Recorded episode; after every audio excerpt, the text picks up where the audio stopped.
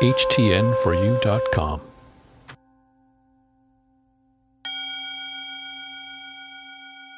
Food is neither good nor bad unless I make it so. I'm eating for myself, not for anyone else.